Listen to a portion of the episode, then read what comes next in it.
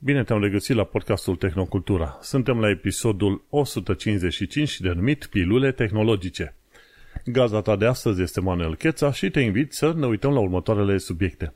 Pilule tehnologice, asistenți vocali AI și Google face șmecherii. Nu uita, oriunde asculti podcastul acesta să dai un like, un share și bineînțeles un review cât mai pozitiv.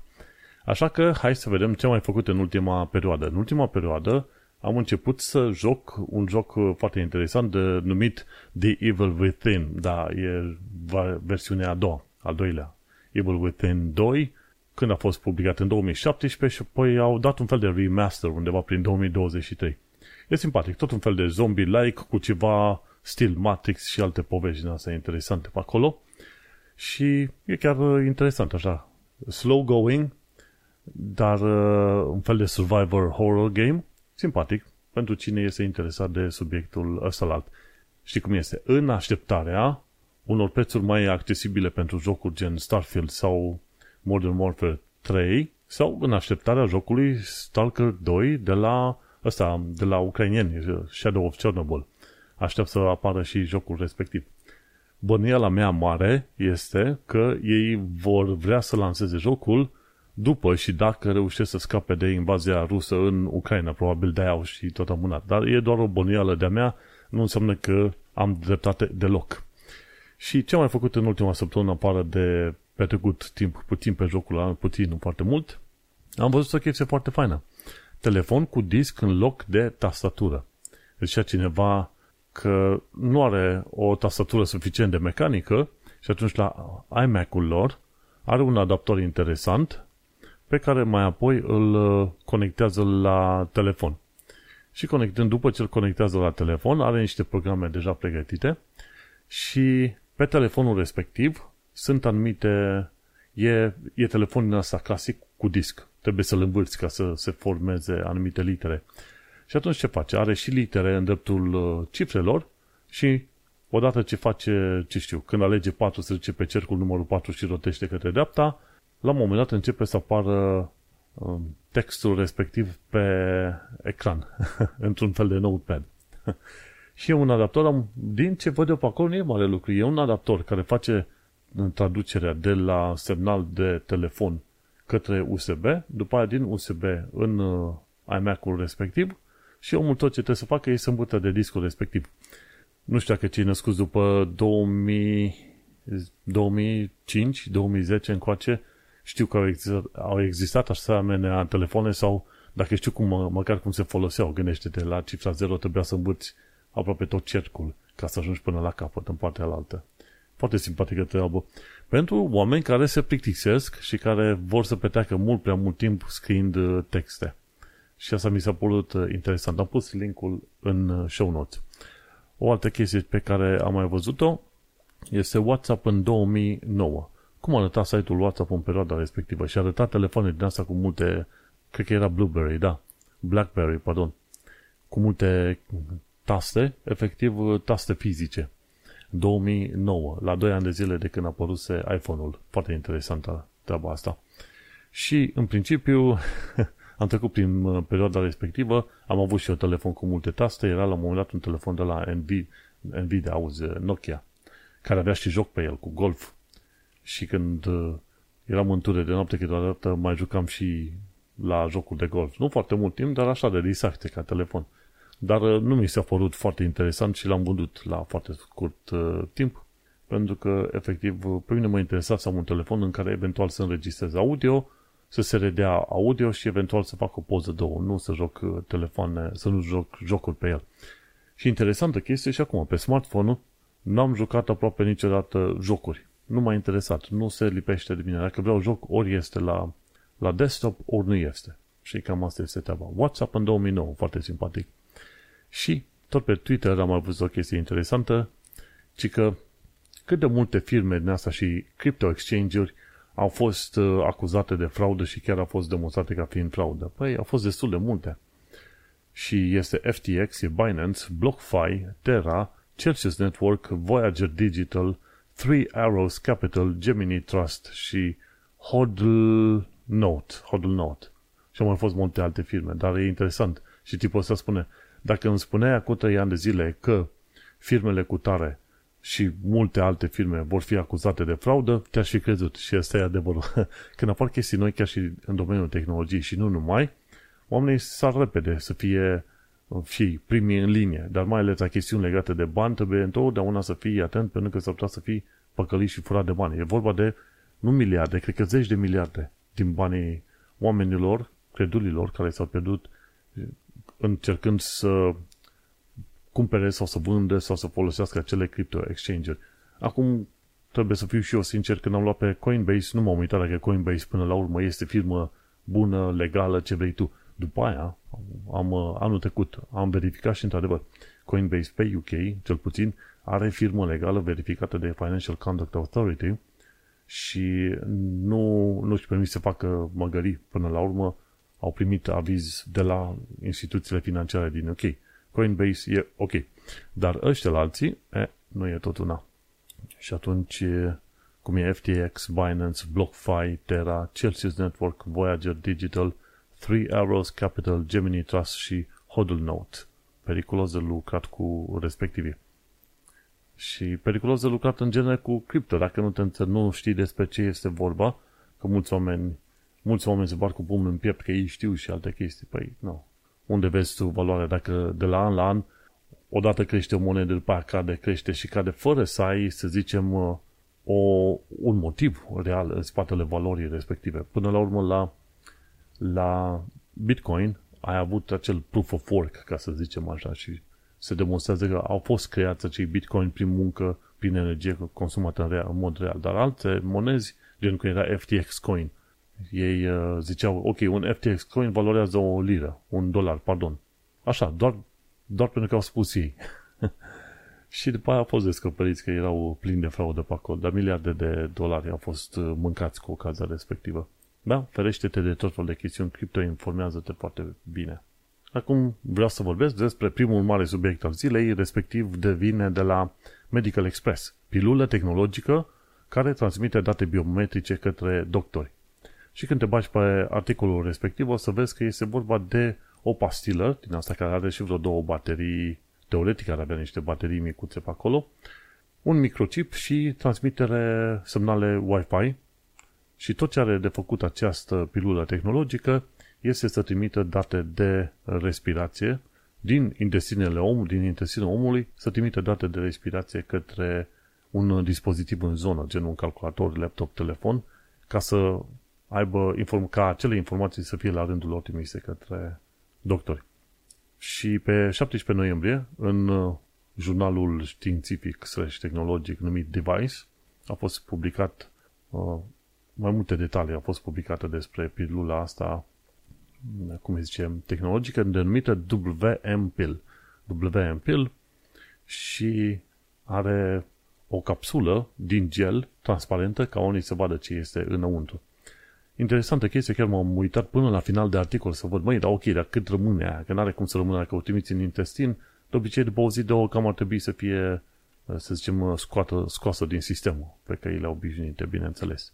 Și așa au zis, ok, să ia pilula respectivă, se înghite, se transmit semnalele la pe timp de o zi, după care se, se duce pe mai departe. Partea interesantă la asemenea pilule care se pot înghiți este că nu ai nevoie să faci operație, cum, cum e pentru pacemaker. La un moment dat trebuie să aduci niște electrodi, să-i pui direct în contact cu mușchii inimii ca să reactivezi mușchii inimii.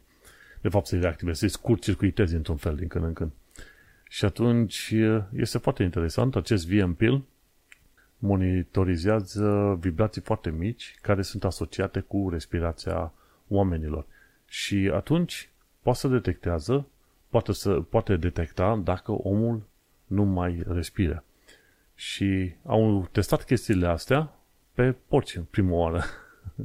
Le-au dat aceste pilule, i-au pus sub anestezie și atunci porcii respectivi au primit uh, o doză puternică de fentanil care i-a făcut pe porci să se oprească în a respira. Și s-a transmis informația către uh, oameni și au știut, ok, s-a oprit uh, din respirația respectivă.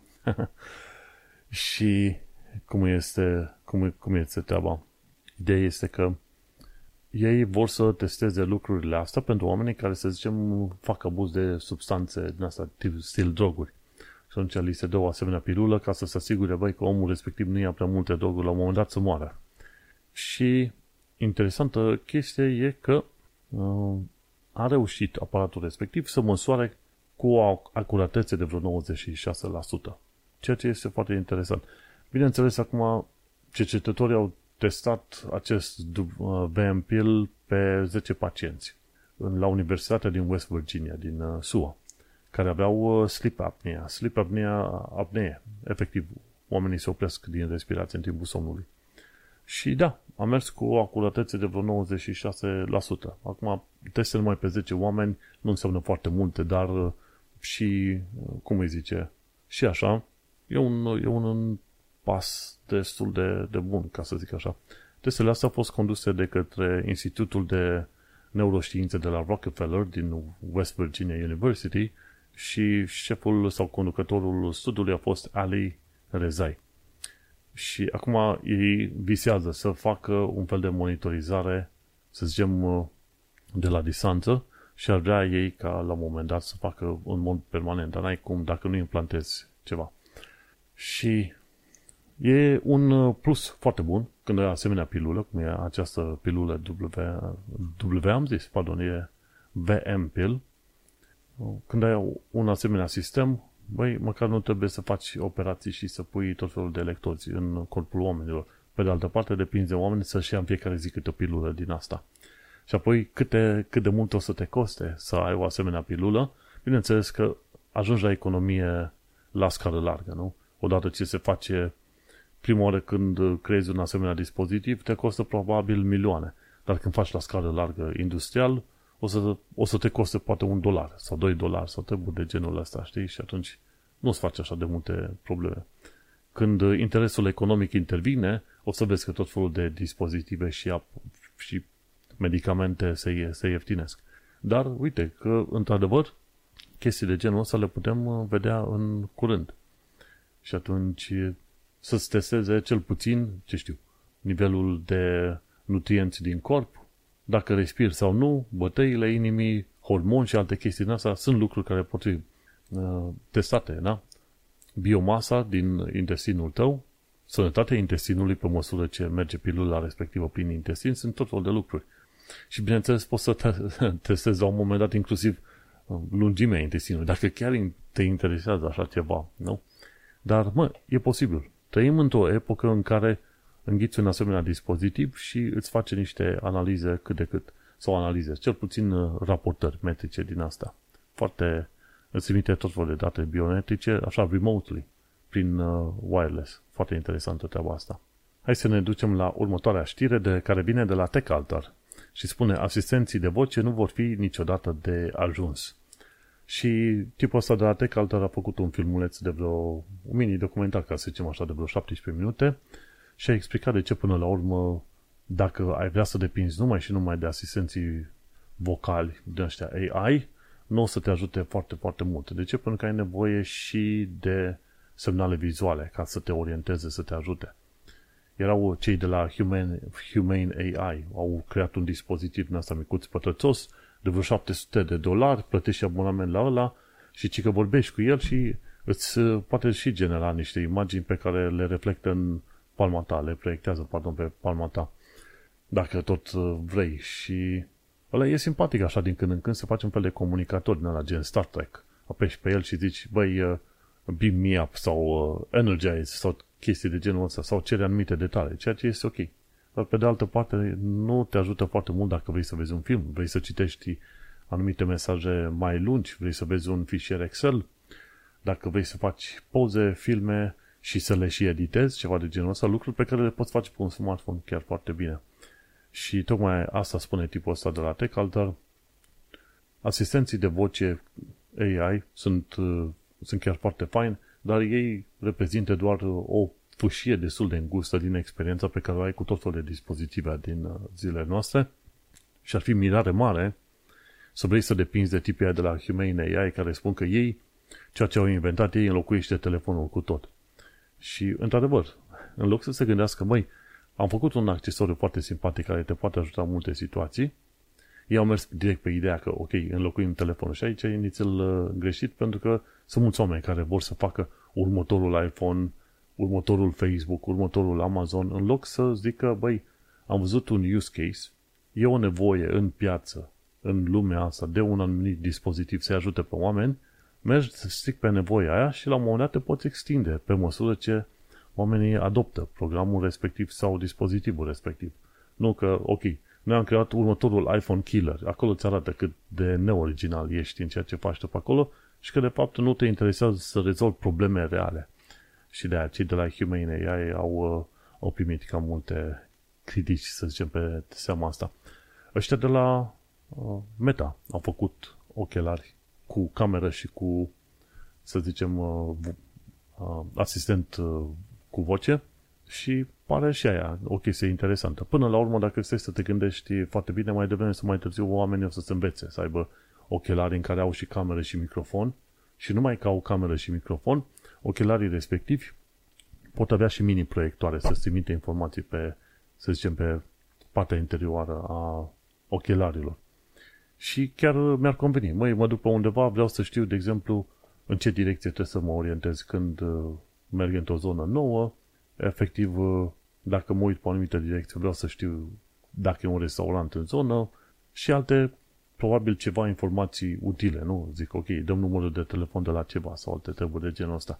Și mai devreme sau mai târziu, într-adevăr, oamenii se vor calma și vor înțelege, băi, sunt camere video, foto peste tot, hai să nu ne mai scandalizăm atât și hai să ne bucurăm să intrăm într-o lume AR mai, mai bine gândită. Da? Încă din 2013 puneam pe manuelcheța.com și de fapt la vremea respectivă era manubv.wordpress.com dar uh, pusesem cât 2013, da, nu că deja aveam tehnocultura.ro puneam acolo tot felul de filmulețe legate de AR, VR și lumea era absolut pasionată de AR dar adevărul e că AR a trecut prin tot felul de iterații și mai devenit să mai târziu chiar, uh, chiar o să-și dea drumul și mă aștept să-și dea drumul cu ochelari din ăștia mai simpatici gen uh, ăștia de la Meta făcuți de curând sau cu Oculus Quest. Până la urmă, AR are, mă gândesc eu, are o utilitate ceva mai mare decât Human AI și dacă combini și AI-ul pe acolo, de ce nu ți este ceva mai bine? Și poți să combini și cu asistent de voce și gata, uite, obții un, uh, un plus chiar uh, foarte mare. E un loc pentru toate chestiile astea și te poți gândi la un produs în care ai, un, ai o pereche de ochelari, are cameră, îți poate arăta pe unde să te orientezi foarte bine, îți proiectează anumite informații pe lentila internă, poți să vorbești cu asistentul de AI și să zici, băi, în ce direcție să mă duc pentru, ce știu, o vizită pe care o fac într-un oraș necunoscut și de unde găsesc să cumpăr pâine la ora asta. Și alte chestii de genul uh, respectiv, știi, te poate ajuta calcule matematice, Google Search, ce vrei tu. E posibil. Suntem mai aproape de o asemenea realitate astăzi decât eram în 2013, când uh, puneam pe tehnocultura.ro tot felul de filmulețe cu aplicații care îți făceau niște mici jucărele AR, știi, cu augmented reality. Și așa cum oamenii au fost foarte surprinși de chat GPT și de modul în care s-au putut discuta cu aparatele, cu aparatele, cu, cu AI-ul, oamenii tot trebuie să știe că asemenea experimente au fost făcute dinainte de 2013, 2000 și așa mai departe.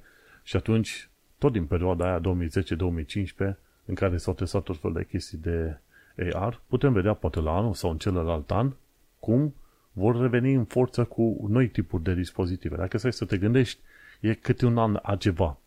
În 2021 a fost uh, anul, uh, mai degrabă 2022 a fost anul uh, cripto, 2022, da, 2023 a fost AI, 2024 s-ar putea să fie AR, VR sau Mixed Reality sau cum vrei să le spui tu pe acolo și în fiecare an și după mai trece încă unul, doi ani, după aia vine, iarăși vin cripto, după aia iarăși AI, după aia iarăși AR, până când tot felul de companii reușesc să se stabilizeze pe o anumită linie de produse și până când oamenii obișnuiți chiar încep să cumpere, să aprecieze. Hai să vorbim de o, de o chestie de istorie interesantă legată de oameni obișnuiți. Existau taxiuri electrice în Londra prin 1800, mi se pare 89, ceva de genul ăsta. Erau cu baterii din alea mari, lichide, mergeau cam vreo două ore, erau mașini electrice. taxiuri electrice, de la fiecare două ore trebuiau să fie, să meargă la, la birou pe zona respectivă să fie reîncărcate. Și oamenii, efectiv, nu erau pasionați de acele taxiuri, acele tehnologii, deși erau cele mai moderne, cele mai mișto posibile.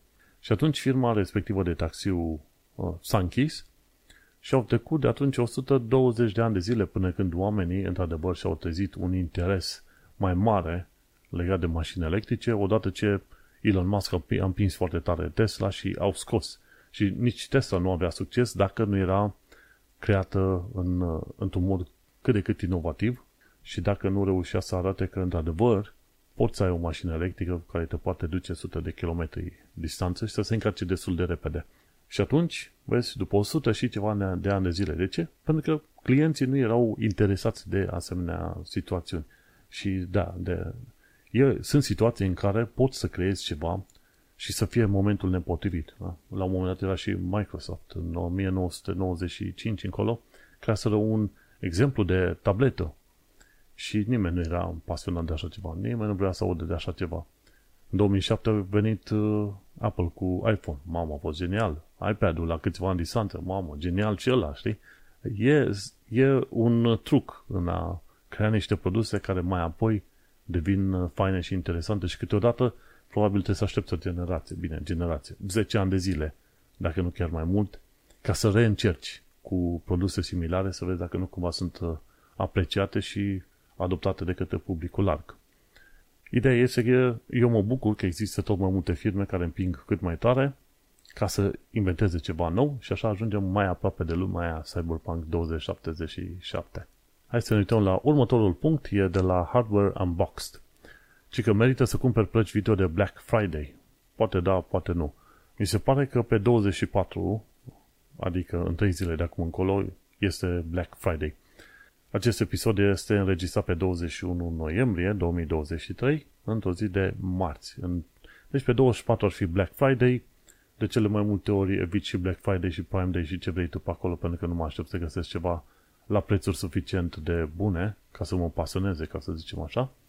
Iar tipii ăștia de la Hardware Unbox au făcut niște clasificări de curând și au zis că în principiu au rămas pe ideea că tot e mai uh, ok să cumperi plăci de la AMD dacă să să te uiți bine și nu de la Nvidia. Și zicea, ei lăudau foarte mult de AMD Radeon RX 6600 pe la 185 de dolari. Și acum gândit numai la salariile de România de cele mai multe ori, pe acolo vrei să te situezi undeva între 200 și 300 de dolari și uh, chiar în, uh, de o perioadă bună, dacă am ocazia în jocuri, dau, de la, dau ray tracing off. Și atunci placa mea video nu mai urlă chiar așa de tare. Am un RTX 3080, dar degeaba l-am, efectiv. Și treaba care e? Dau, dau RTX off și într-adevăr sunt niște diferențe, dar uh, nu e extraordinar de mare diferența între una și alta. Așa că nu mă sperie, pot să joc jocuri foarte bine. Am jucat Cyberpunk uh, Phantom Liberty cu Ray Tracing off. Mă, și a fost fain. Grafică faină, lumină faină, shadows, umbre faine, totul de alte efecte foarte simpatice și placa video nu mai urlat la fel de tare ca în, uh, ca în trecut. Și experiența a fost chiar playable. Am avut, ce știu, 60-70 de frames la 2K nativ, fără să am DLSS sau alte chestii de genul ăsta. Deci se poate și fără RTX. Mai multe canale gen Hardware Unboxed și Gamers Nexus și în alte părți ziceau că de fapt singura placă video pe care merită într-adevăr să folosești ray tracing e RTX 4090. Orice sub aia parcă nu, nu, nu ies efectele așa cum te-ai aștepta și cum ai vrea să fie și fără să te folosești de DLSS 3 frame generation, să genereze frame-uri în plus. Dintotdeauna mi s-a părut aia o prostie enormă. N-am nevoie de așa ceva. Ori îmi face ceva nativ, ori face DLSS 2 care face upscaling și cu aia sunt mulțumit, dar să mai adauge frame-uri așa iurea, fake-uri, nu, nu putem accepta. Și uite, vezi, pentru plăci video, teoretic ai putea găsi ceva la a, două, cam pe la vreo 200 de dolari, AMD Radeon RX 6600, ori până la 6600 XT sau 6650 XT de la AMD și atât. Excluzând RTX-ul, du-te pe AMD, preț mai ieftin, calitate super mega mișto și gata. Mai discutăm de RTX probabil când vine generația 60, 70, 80 de la Nvidia, când într-adevăr chiar merită să folosești. Și cu asta, cum am mai spus, mă, mă orientez frumușel către, către AMD, pentru că AMD până la urmă au creat plăci video faine și cât? Cu 20% mai ieftine, ceva de genul ăsta? Lume bună, hai că s-a dus hype-ul, am cam lăsat o baltă cu RTX-ul, de ce nu? Mergi pe AMD, de aia zic, AMD Radeon RX 6600 încolo, sau trebuie să fie numai, numai bine pentru o mulțime de oameni. Și dacă ți un monitor Full HD, adică 1920 pe 1080, cu atât mai bine. Pentru că mulți oameni se bat acum să facă cât mai multe frame-uri pe monitoare cel puțin 2K, da? la 2440 pe cât, nu, 2500 și ceva pe 1400 și ceva. Ori până la urmă, dacă este să te uiți, de cele mai multe ori n-ai nevoie de un monitor 2K, efectiv, chiar, chiar n-ai avea nevoie. Te duci pe Full HD și atunci pe Full HD și plăcile destul de slăbute. Niciodată la plăci video să nu te duci pe cea mai ieftină. Du-te pe 1-2 niveluri, mai puțin mai sus decât cea mai ieftină și atunci s-ar putea să-ți fie ok. Cam asta a fost regula generală. Și dacă ești pe Full HD, o să te bucuri de, de detalii, umbre, uh, rezoluție foarte mare la texturi și o să fii foarte fericit să-ți continui și viața ca un om normal, fără să arunci tone de bani. Pentru că, efectiv, până la urmă gândește-te, așa cum am supraviețuit noi jocurilor pixelate, poate să supraviețuiască și alți oameni la joc, jucând la Full HD, dacă ăla e monitorul, și la detalii poate chiar medii. Pentru că până la urmă, dacă un, un joc este fain, nu o să ai tu nevoie și nici nu o să ai când să admiri absolut toate detaliile când te atacă sau vin o tonă de zombi pe tine sau ești împușcat din 7000 de direcții. N-ai tu timp să admiri, uite-te ce faină e umbra aia la, lăsată de o frunză undeva după un uh, camion sau ceva. Prietene, n-ai timp de aia, trebuie să fugi. Acum să facem o trecere la un uh, alt subiect care m-a interesat în ultima săptămână de la TechCrunch. Bine, nu numai TechCrunch, dar în principiu începem cu TechCrunch, este legat de Google. Și că Google a oferit termen favorabil pentru Spotify. Nu că n-am știut noi treaba asta, dar la un moment dat Google vrea să ofere termen favorabil și pentru Epic. Băi, dacă instalezi tot felul de chestiuni prin uh, magazinul nostru de Google Store, vrem să dăm niște condiții mai uh, pozitive ție ca Epic Store. Iar tipul ăsta de la Epic are, a refuzat. Și a pornit un proces, se judecă cu Google și până la urmă se pare că intenția tipul ăsta de la Epic, când s-a judecat și cu Apple și cu Google, n-a fost neapărat să câștige el în mod direct, că ar fi convenit să câștige procesele respective, dar să-i oblige pe ăștia să spele rufele cumva în public. Și cu ocazia asta, uite că în cadrul uh, celui mai nou proces Google versus uh, Epic, s-a descoperit că Google a oferit termen mai favorabil pentru Spotify. În mod normal, Google lua cât 20-30%, la fel ca Apple, dar pentru Spotify, până la urmă, i-a zis ia numai 4, vom lua numai 4% cost de tranzacție când uh, oamenii cumpără sau face ceva prin sistemul nostru de la Google Pay. Și plus că i-a lăsat, mi se pare, le-a permis celor de la Spotify să-și facă și o metodă de side paying, să plătească pe lateral. La Google, la, pardon, la Apple App Store, n-ai voie, orice plată te pe care vrei să o faci în aplicații, trebuie să faci neapărat prin sistemul de plată al, al Google uh, Pay. Google, pardon, Apple Pay. Și tocmai de aceea atunci Apple își ia vreo 30%. Iar uh, se pare că la Google poți să faci un fel de side paying și în principiu ia cât uh, ia 15% din aplicații unde faci înscrieri, subscripții. Și se poate reduce la 11% în anumite condiții pe acolo. Dar pentru Spotify au dat 4% pentru că nu vreau să-i aibă ca clienți fideli. Deși pe Google, pe Android, tu poți să ai uh, App Store, de exemplu, un uh, alt App Store de pe care poți să instalezi foarte bine pe acolo. Deci e ceva mai multă libertate. Dar uh, e interesant de văzut că ideea de nedreptate din societatea obișnuită se transmite foarte bine și în lumea App Store, unde ai, ai fi crezut că în fața Apple sau Google toate firmele sunt egale și toate trebuie să plătească la fel. Nu. Există târguri speciale făcute întotdeauna cu firmele și aplicațiile mai influente.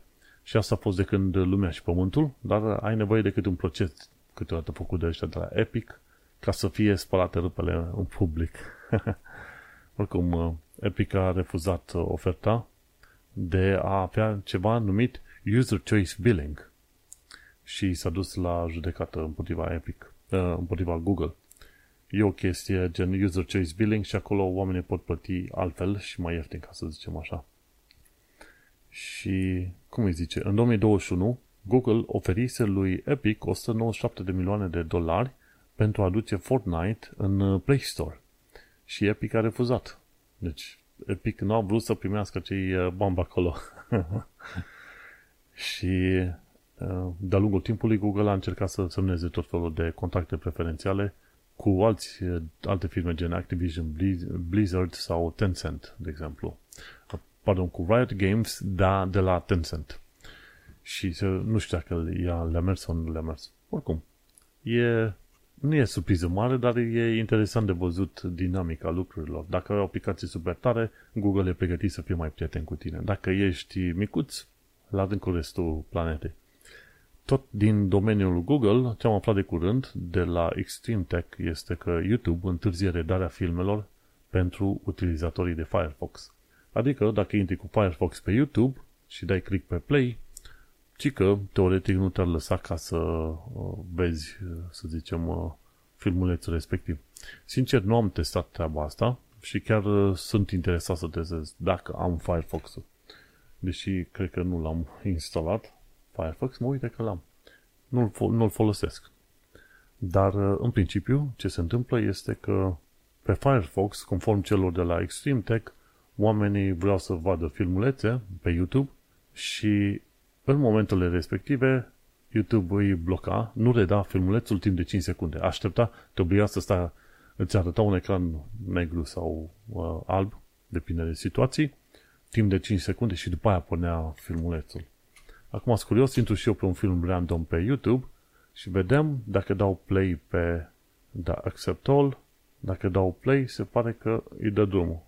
Da. Deci în cazul meu sunt pe Firefox și am reușit să văd, dar alți oameni s-au plâns că nu pot să vadă pe Firefox filmulețele de pe YouTube. Interesantă chestie, probabil că pe parcurs, probabil că a fost un bug pe undeva, că lumea chiar zicea că YouTube ai, și lumea, și eu printre lume, printre oamenii ăștia, ziceam că uite-te că YouTube a început să blocheze redarea filmelor pentru cei cu adblock și pentru aia mi-am scos Ghostery, dar cu aia, cu ocazia aia mi-am și scos niște canale din uh, lista de subscripții pentru că aveau prea multe, prea multe reclame. Și atunci, ok, m-am dezambonat de la oamenii aia, gata, mă duc mai departe. Și probabil că pe acolo niște setări n-au mers cum trebuie pentru YouTube și au considerat că și Firefox va fi cumva pe acolo o problemă. Cine știe?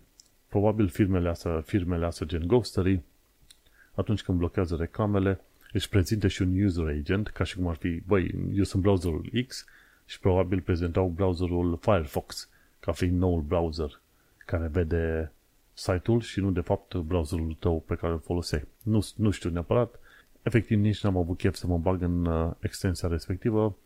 Mi se pare că extensiile pot fi uh, inspectate ca să vezi codul din ele, pentru că în principiu din cam din ce am înțeles eu, extensiile astea de Chrome ar trebui să fie până la urmă HTML, CSS și JavaScript și poate încă unul, două fișiere mai, mai altfel, dar uh, n-ar fi trebui să fie foarte greu ca să fie de analizat.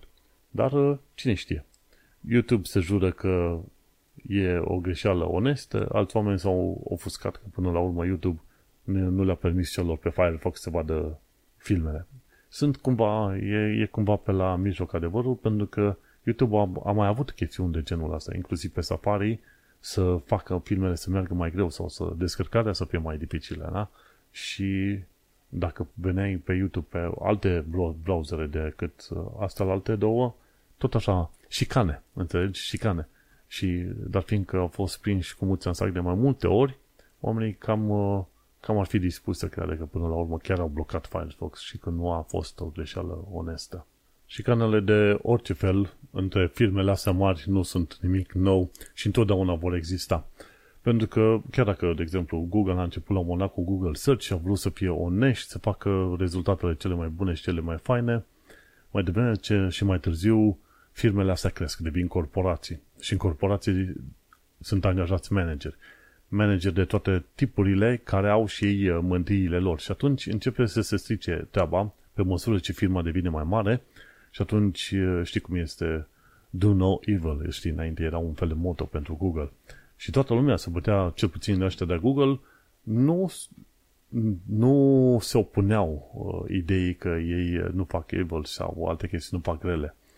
Dar la un moment dat uh, au scos acel moto de pe site-uri pentru că și-au dat seama că au devenit o corporație puțin cam prea mare și cam, uh, le e cam greu să se țină de promisiunea de la început, de când a pornit firma. Și pe măsură ce crește orice fel de firmă, te poți aștepta să apară modificări destul de mari și enervante, cum e la Slack.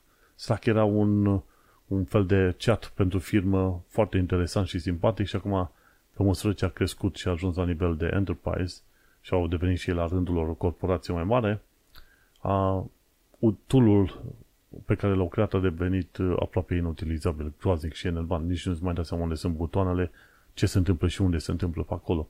Și nici nu-ți dă oportunitatea să mergi înapoi la versiunea precedentă sau alte chestii de genul ăsta. Prost. Prost lucru. Și pe măsură ce cresc firmele, la un moment dat, scopul, de la, scopul lor se schimbă de la a crea un produs bun pe la a face profit. Și atunci încep să fie frecușurile astea foarte mari, firmele între ele să se atace, la un moment dat să facă niște șicane cum e cu YouTube-ul, nu? Sau la un moment dat, dacă găsești o firmă mai mică, să o cumperi sau dacă nu, să o îngropi, cum a făcut Microsoft. În anii, Microsoft în anii 90 era o firmă foarte, foarte urâtă, efectiv urâtă de foarte mulți oameni și tot fel de startup-uri care ar fi vrut să facă ceva, le era teamă să, să nu care cumva să intră în vizorul Microsoft pentru că Microsoft fie putea să le distrugă, să recreeze produsul respectiv, să le distrugă dându-le în judecată, da? să recreeze produsul respectiv sau să le cumpere. Și atunci chiar se spune că Microsoft în anii 90 era un uh, mecanism prin care inovația efectiv uh, era uh, destul de mult diminuată. Ar fi putut, s-ar fi creat mult mai multe ce știu, programe, filme, ce vrei tu, dacă Microsoft nu avea o atitudine agresivă la tot ce însemna, ce bănuiau ei că înseamnă, să zicem, opoziție. Și uh, până la urmă e bine că s-au luat măsuri din alea antitrust care n-au făcut extraordinar de mult, doar că au băgat puțin sperieții în managerii de pe acolo și tot felul de alte firme au reușit să se dezvolte de-a lungul timpului. Acum uh, nu sunt foarte multe firme care să mai facă ce făcea Amazon, ai Apple, ai Amazon, Amazon, pardon, Microsoft, ai Apple, Amazon, Microsoft, Google, astea mari. Și firmele astea mari nu sunt tocmai implicate în șicanele pe care le făceau cei de la Microsoft în anii 90, dar totuși, totuși vezi că fac niște uh, rău, chestii răutăcioase așa de puerile și, tâm, și tâmpite într-un fel. Și ajung să fie uh, afectați tot clienții obișnuiți. Și asta e problema cu firmele astea mari, care nu se gândesc la clienți, ei bine, și se gândesc la profit sau market share și alte chestii, atunci se generează asemenea situații urâte. Și așa cum am zis, nu e prima oară și Google nu e la prima tentativă de genul ăsta. Hai să vorbim și de ultimul mare subiect al zilei, gen uh, despre hacking. Cei de la Blipping Computer ne anunță faptul de faptul că hackerii ruși păcălesc tot felul de ambasade din de pe planeta asta cu fișiere punct rar infectate. Acum nu mai știu dacă mai sunt foarte mulți oameni care folosesc fișiere în asta comprimate. Da? Să, ai, să sângi 20 de fișiere într-un singur bundle din ala, într-un singur pachet și să fie comprimate gen uh, .rar sau .zip, ceva de genul ăsta. Adevărul este că nu am prea văzut mulți oameni să mai facă treaba asta. Când ai nevoie să faci un share de un fișier gen imagini, îi dai omului uh, voie să intre pe folderul tău de Google uh, Google Drive, de exemplu, sau pe ce ai tu, tot fel de dispoziții, Amazon Drive sau Apple Drive, ce vrei tu de genul ăsta și în mai rare ocazii mai, am mai văzut rar. Cum am mai pomenit și în alte situații, n-am mai piratat de mult un joc sau ceva și atunci nu mai știu dacă se mai folosește și acolo rar sau zipuri, se foloseau o perioadă bună.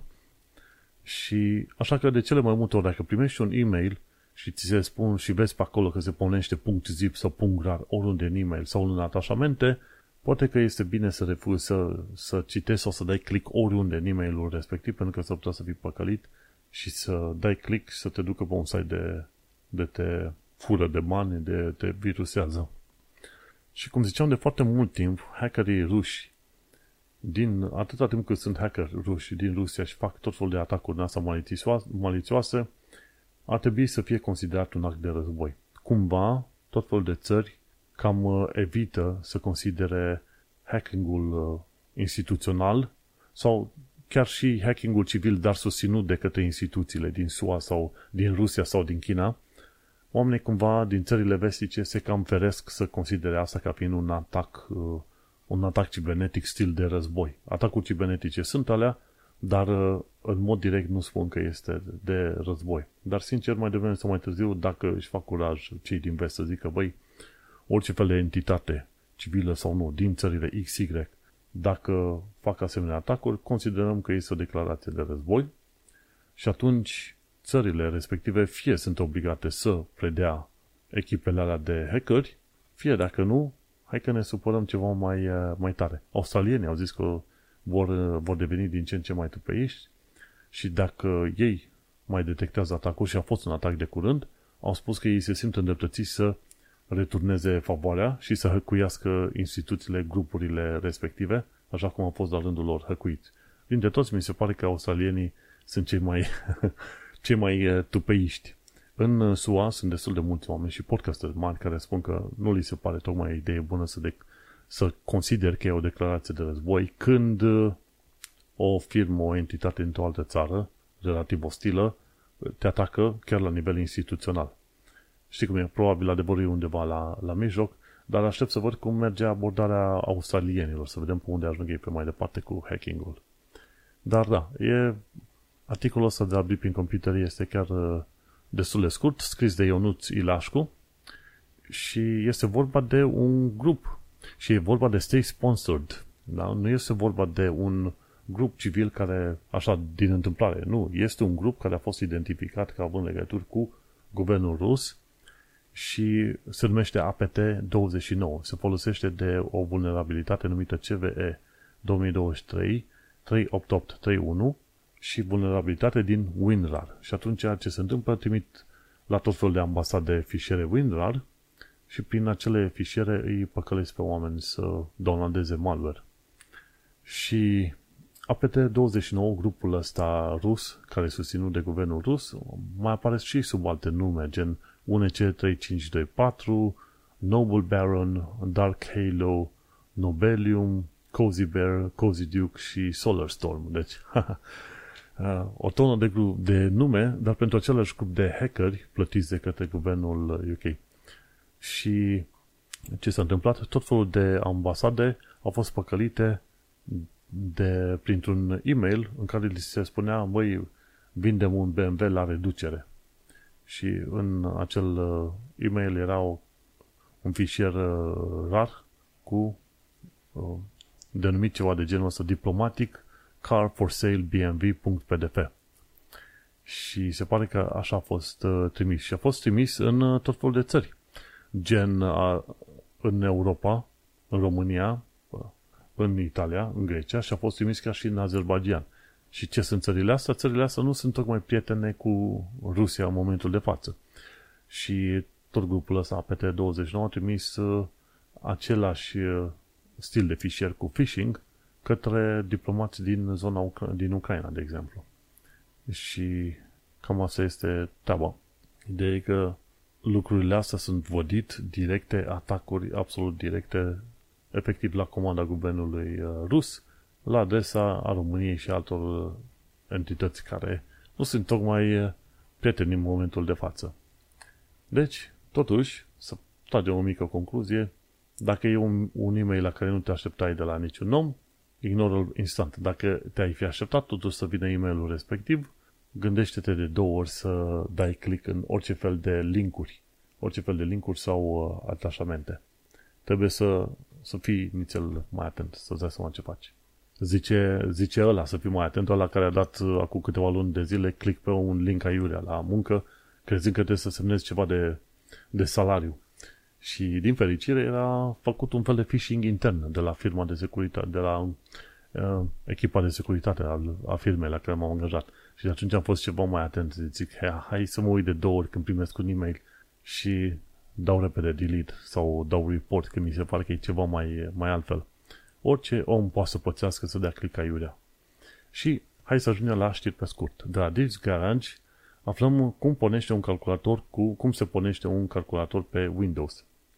Și dacă mi-aduc aminte, în principiu, prima oară, după ce a apăsat pe butonul de pornire, proces, se trimite un, uh, un uh, semnal prin placa de bază de la butonul de power, se pornește procesorul, procesorul se duce la o anumită adresă gen FFF, uh, FFF00, ceva de genul ăsta, la adresa respectivă din memorie îi se spune, băi, uite, du-te în BIOS, din BIOS, îi se, BIOS-ul după aia rulează o serie de programe inițiale și pe la rândul său BIOS se duce înapoi în memorie și zice, băi, unde găsesc următorul, următorul punct de pornire? Și atunci se duce pe hard sau pe SSD și zice, băi, de la MBR Master Boot Record, de acolo pornim sistemul de operare și atunci BIOS-ul, efectiv procesorul începe, să duce la BIOS, BIOS-ul după aia se duce la sistemul de operare și pe aia sistemul de operare merge pe mai departe și face treburile.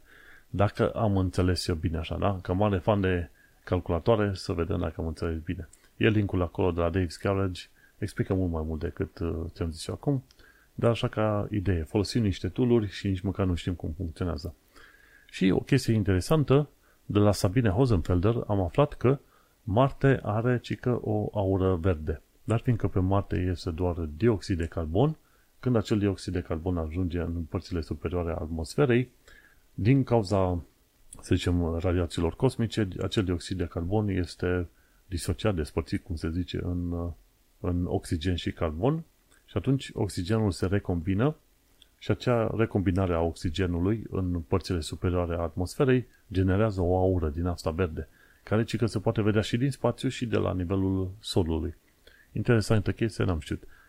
Procese similare se întâmplă și pe Pământ, dar dar fiindcă atmosfera Pământului e mult mai complexă, aceste aure au culori diferite și în afară de asta mai avem și aurorele astea boreale și australe, dar alea sunt mai diferite, care sunt generate strict de către, de către interacțiunea particulelor cosmice cu câmpul magnetic terestru. Aurorele sunt o combinație între câmp magnetic terestru interacționând cu radiația cosmică. Marte, ci că are câmp magnetic și atunci singura chestie care mai rămâne e aura.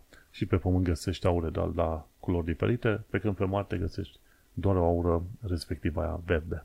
Și cu ocazia asta, uite că am vorbit destul de mult, cu mici pauze între fiecare bucățică din asta, hai că am ajuns la final de episod. Săptămâna viitoare o să fie episod pauză, după care ne reîntâlnim în prima săptămână din decembrie, dacă ne uităm așa, poate pe vreun 5-6 decembrie. O să avem 1-2 episoade, după care iarăși o să fie o nouă pauză, că îți dai seama, bine Crăciunul, Rebelionul, tot fel de chestiuni din asta și mă gândesc, zic și eu, că absolut nimic nu se întâmplă în perioada respectivă din punct de vedere al tehnologiei și atunci pot să-mi permit și eu corzilor mele vocale să mai ia ceva pauză. Până un alta ne mai auzim. Uite, cine vrea să asculte despre viața în Londra sau chestiuni legate de UK, mă găsește lumea și pe manuelcheta.com. Succes!